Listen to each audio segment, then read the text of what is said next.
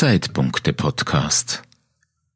Geschichten mit Vergangenheit, erzählt von Kurt Dutschek. Folge 1 Harry Bansley, der Mann mit der eisernen Maske. Treffen einander drei Herren in einem englischen Pub. Sagt der eine, ich hätte euch eine tolle Wette anzubieten. Es gibt jede Menge Geld zu gewinnen, aber die Wette ist nicht ganz einfach. Wer macht trotzdem mit?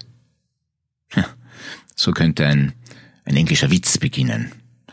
Und vielleicht ist auch unsere Geschichte hier nichts weiter als ein, ein Witz, ein, ein Schwindel, ein, ein Schabernack. Na, wir werden sehen. So jedenfalls fängt unsere Geschichte an. Wir befinden uns im Jahr 1907 und da unsere Geschichte einer, einer Tragikomödie ähnelt, stellen wir doch gleich mal unsere Hauptdarsteller vor, die wichtigsten Protagonisten unserer Geschichte. Der wäre erst einmal der amerikanische Unternehmer und Millionär J.P. Morgan. Dann der englische Adlige Hugh Cecil Lowther, der fünfte Earl von Lonesdale. Und natürlich brauchen wir noch einen tragischen Helden unserer Geschichte – es ist Harry Bansley aus Norfolk. Er war ein Geschäftsmann, der durch geschickte Spekulationsgeschäfte in Russland zu einigem Wohlstand gelangt war. Wir befinden uns im National Sporting Club in London. Lothar war einer der Gründer dieser Organisation, die Boxkämpfe organisierte, und er war auch ihr erster Präsident. An einem Abend im Jahr 1907 treffen Morgan und Lothar, der Earl von Lonesdale, im Club aufeinander, und man darf getrost davon ausgehen, dass, dass die Luft erfüllt war von Zigarrenqualm und die beiden Herren bereits das ein oder andere Gläschen schottischen Whiskys geleert hatten. Denn im Verlauf des Abends gerieten sie einander in die Haare. Es begann ein Streit auszubrechen über eine an und für sich läppische Frage, nämlich ob es denn möglich sei, gänzlich unerkannt die Erde zu umrunden. Nun, Morgan meinte, das wäre ganz und gar unmöglich, während der Earl von Lonsdale meinte, na, mit geeigneter Vorbereitung könnte diese Übung tatsächlich gelingen. Tja, und jetzt kommt unser Harry ins Spiel. Harry Bansley, der vielleicht von einem Nebentisch aus der Unterhaltung der beiden Herren gefolgt war. Tja, und er meinte, hm, für ihn wäre es überhaupt kein Problem. Er würde ganz problemlos, unerkannt die Erde umrunden. Hm, nun, das ließ Morgan jetzt nicht auf sich sitzen.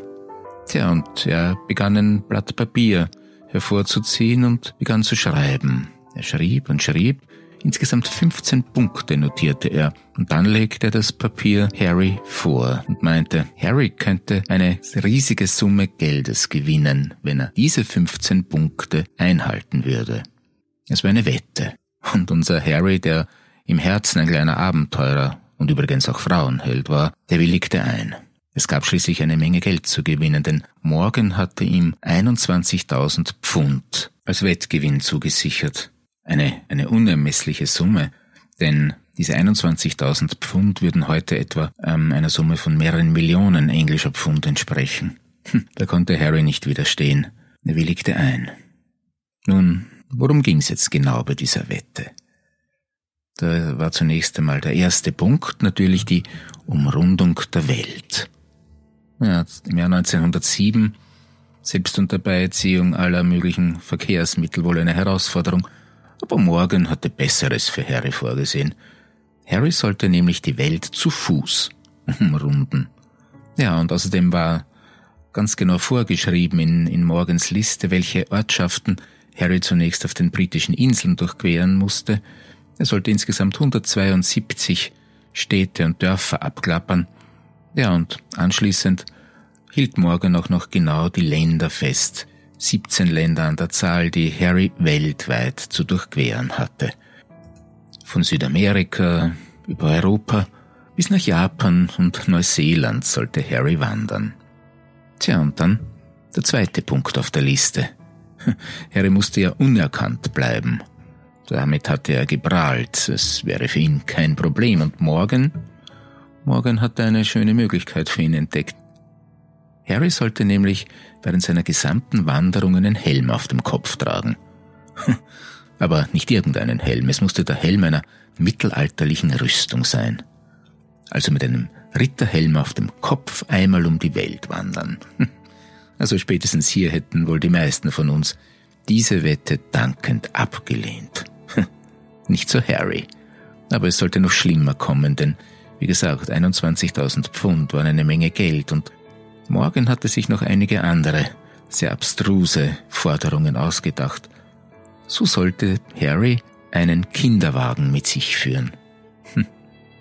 Tja, und Fotos aus der damaligen Zeit zeigen Harry tatsächlich mit dem Helm auf dem Kopf, den Kinderwagen zu seiner Rechten und auf dem Helm ein kleines Schildchen, eine Fahne, die Passanten darauf hinweisen sollte, dass dieser Mensch hier in seiner merkwürdigen Aufmachung nur drauf und dran ist, eine Wette zu gewinnen. Tja, und diese Fotos ließ Harry auch zu Postkarten gestalten, auch das eine Forderung morgens. Denn äh, Harry sollte nur mit einem Pfund Bargeld auf seine Weltreise gehen. Alles andere Geld, das er zum Überleben brauchte, sollte er selbst verdienen, nämlich durch den Verkauf dieser Postkarten an interessierte Passanten. Hm. Wer jetzt meint, dass es skurriler nicht mehr geht, hm, der täuscht sich, denn ein Punkt ist an Skurrilität tatsächlich nicht mehr zu überbieten. Harry musste sich nämlich verpflichten, auf seiner Reise eine Frau kennenzulernen. Sie musste zwischen 25 und 30 Jahre alt sein und sollte sich unsterblich in Harry verlieben.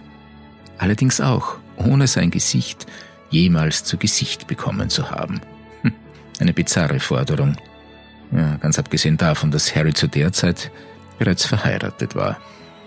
Aber wie gesagt, Harry ließ sich nicht abschrecken und tatsächlich startete er auf seine Weltreise. Nicht alleine, auch das eine Forderung morgens, denn schließlich musste irgendjemand überwachen, ob Harry tatsächlich die ganzen Punkte auf dieser Liste einhielt. Und so ging ein junger Mann mit ihm. Auf Fotos ist er zu sehen. Bis heute ist nicht klar, um wen es sich dabei tatsächlich gehandelt hat. Am 1. Jänner 1908 starten die beiden tatsächlich. Sie gehen vom Londoner Trafalgar Square los und klappern die ganzen 172 Ortschaften auf den britischen Inseln ab, von Wales bis zur Südspitze Englands. Und diese ersten Wochen und Monate von Harrys Weltumrundung sind auch tatsächlich sehr gut belegt. Die Tageszeitungen sind voll von Berichten über diesen merkwürdigen Kerl mit Ritterhelm auf dem Kopf und dem Kinderwagen in der Hand. Natürlich haben sich die lokalen Medien, die kleinen Zeitungen auf diesen Wanderer gestürzt und Artikel über ihn gebracht. Doch dann, ja, von einem Tag auf den nächsten bricht jegliche Berichterstattung plötzlich ab. Bis heute ist nicht klar, ob Harry die britischen Inseln jemals verlassen hat. Weder gibt es Berichte in französischen Tageszeitungen noch irgendwo sonst in einem europäischen Land und schon gar nicht außerhalb Europas. Das mutet doch einigermaßen merkwürdig an, denn ein Wanderer in dieser Aufmachung mit dem Kinderwagen in der Hand, der hätte wohl in jedem Land der Welt Aufsehen erregt und zumindest die lokalen Medien hätten sich darauf gestürzt. So geht Harry für einige Zeit verschollen. Erst Jahre später, 2014, hören wir wieder von ihm. Allerdings meldet er sich selbst zu Wort und meint, er habe mindestens 35.000 Meilen zurückgelegt. Ja, er sei bis China und Japan gekommen. Wie gesagt, Belege dafür gibt es nicht. Seine Wanderung um die Erde hat er schließlich im Jahr 1914 endgültig abgebrochen. So zumindest Harry in seiner eigenen Darstellung. In Genua in Italien erreichte ihn die Nachricht, dass äh, der Thronfolger Österreich-Ungarns, Erzherzog Franz Ferdinand und seine Gemahlin Sophie bei einem Attentat in Sarajevo tödlich verwundet worden wären. Sehr wenig später brach der Erste Weltkrieg aus und Harry ging zurück, um seinem Land im Krieg zu dienen. Hier verliert sich wieder für einige Zeit seine Spur und nach dem Krieg sehen wir ihn wieder. Jetzt als völlig verarmten Mann. Denn die 21.000 Pfund hat er natürlich nicht erhalten. Er hatte er seine Wanderung selbst abgebrochen. Ja, ganz abgesehen davon, dass JP Morgan, der ihm diese große Summe in Aussicht gestellt hatte, bereits 1913 verstorben war. Ja, und das letzte Geld, das er durch seine Spekulationsgeschäfte mit Russland sicher angelegt glaubte, das zerfloss während der Oktoberrevolution in Russland 1917 unter seinen Fingern. Und so schlägt sich unser Harry nach dem Krieg mit Gelegenheitsarbeiten durch. Ja, wir finden ihn als Platzanweiser im Kino, als Aufseher in einem Jugendheim, Jahre später als Arbeiter in einer Munitionsfabrik während des Zweiten Weltkriegs. Harry Bensley stirbt schließlich 1956 in seiner geliebten Heimat England, verarmt in einer Wohnung in Brighton. Nun, das wäre doch ein hübsches Ende dieser Geschichte. Wir haben eine wunderbare Wette, eine sehr skurrile Wette, wir haben einen tragischen Helden und ein ebenso tragisches Ende dieser Geschichte. Doch hat sich alles wirklich so abgespielt? Oder war alles in Wirklichkeit ganz anders? 1956, kurz vor seinem Tod, erhält Harry Besuch. Einer seiner Enkelsöhne, Jim, besucht ihn. Ja, Jim stammt aus einer außerehelichen Beziehung Harrys. Wie gesagt, er war auch ein kleiner Frauenheld. Und äh, Jim möchte von seinem Großvater wissen, wie das denn damals gewesen sei, als sein Großvater im Jahr 1908 ja, zu Fuß um die Welt ging. Und seinem Enkelsohn vertraute sich Harry an, erklärte ihm, dass eigentlich alles ein Schwindel gewesen sei. Ja, zur selben Erkenntnis kam auch Harrys Urenkel, Ken McNaught, viele Jahre später. Auch er recherchierte über seinen Urgroßvater und, und machte eine Zeitung aus, ich einen Zeitungsausschnitt bereits aus dem Jahr 1908. Und in diesem Artikel hatte Harry bereits die ganze Wahrheit geschrieben dass es bei dieser Wette, bei dieser vermeintlichen Wette, von der er jahrzehntelang auch später immer wieder gesprochen hatte, eigentlich um etwas ganz anderes ging. Hm. Was ist nun die Wahrheit? Gehen wir doch nochmal zurück ins Jahr 1907.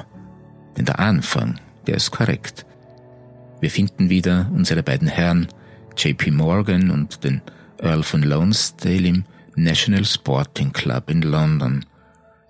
Ja, dieser Club war allerdings nicht nur dafür bekannt, dass dort Boxkämpfe organisiert wurden, sondern man spielte dort auch um Geld. Ja, und Morgan und Cecil Lothar, der Earl von Lonsdale, waren in ein Pokerspiel vertieft. Und mit ihnen spielte Harry. Ja, Harry spielte natürlich nicht in der gleichen finanziellen Liga wie die beiden und ließ sich das aber nicht anmerken, machte alle sehr großen Wetteinsätze mit doch er verlor. Den ganzen Abend hindurch verlor er, bis er alles verloren hatte. Seine ganzen Ersparnisse waren weg. Alles, was er sich jemals aufgebaut hatte. Und Harry wusste, dass er diese Spielschuld noch niemals würde zurückzahlen können. Ja, und hm, vermutlich hat er die beiden jetzt angefleht. Nicht, dass sie seine Spielschulden erließen, aber vielleicht, ob es nicht eine andere Möglichkeit gäbe, seine Spielschulden irgendwie abzubezahlen. Morgan und Lothar setzten sich an einen Tisch und berieten. Vielleicht hat ihnen dieser Kerl auch leid getan, der sich hier vollkommen übernommen hatte. Vielleicht wollten sie ihm eine Lehre erteilen, eine Lektion erteilen. Auf das Geld kam es ihnen bestimmt nicht an. Und so nahmen sie ein Blatt Papier und schrieben, schrieben insgesamt 15 Punkte auf. Und diese Liste legten sie Harry vor und stellten ihn vor die Wahl.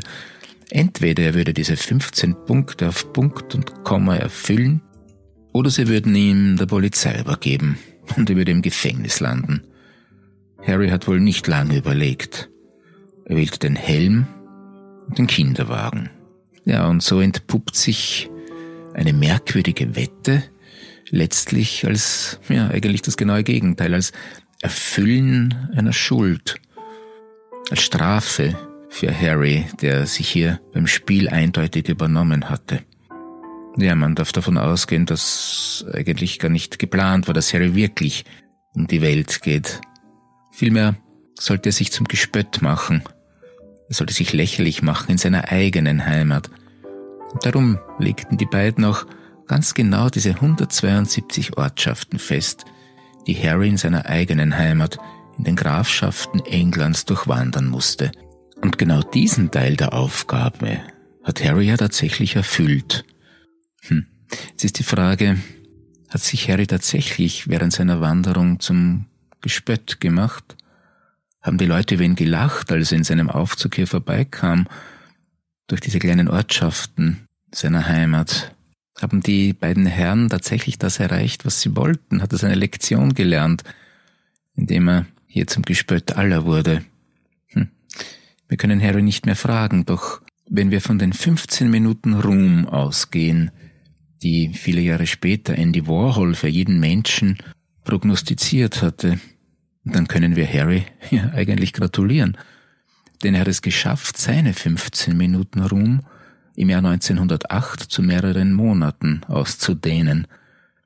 Denn als sich Harry auf den Weg machte und Ort für Ort, Dorf für Dorf in den englischen Grafschaften aufsuchte, mit dem Helm auf dem Kopf, den Kinderwagen schiebend, da war er in aller Munde, die ganzen Zeitungen berichteten über ihn, man sprach über ihn, und er war zu einer kleinen Berühmtheit geworden. Tja, und das war vielleicht mehr, als sich Harry jemals zu erträumen gewagt hätte. Tja, das war nun der allererste Zeitpunkte-Podcast Geschichten mit Vergangenheit über eine sehr merkwürdige Wette, die sich schließlich als Schwindel entpuppt. Ja, ich hoffe, Sie hatten beim Anhören genauso viel Spaß wie ich beim Produzieren und hoffe natürlich auch, Sie sind beim nächsten Mal wieder dabei. Es gibt viel zu erzählen, denn die Vergangenheit ist ein fremdes Land. Dort herrschen andere Regeln.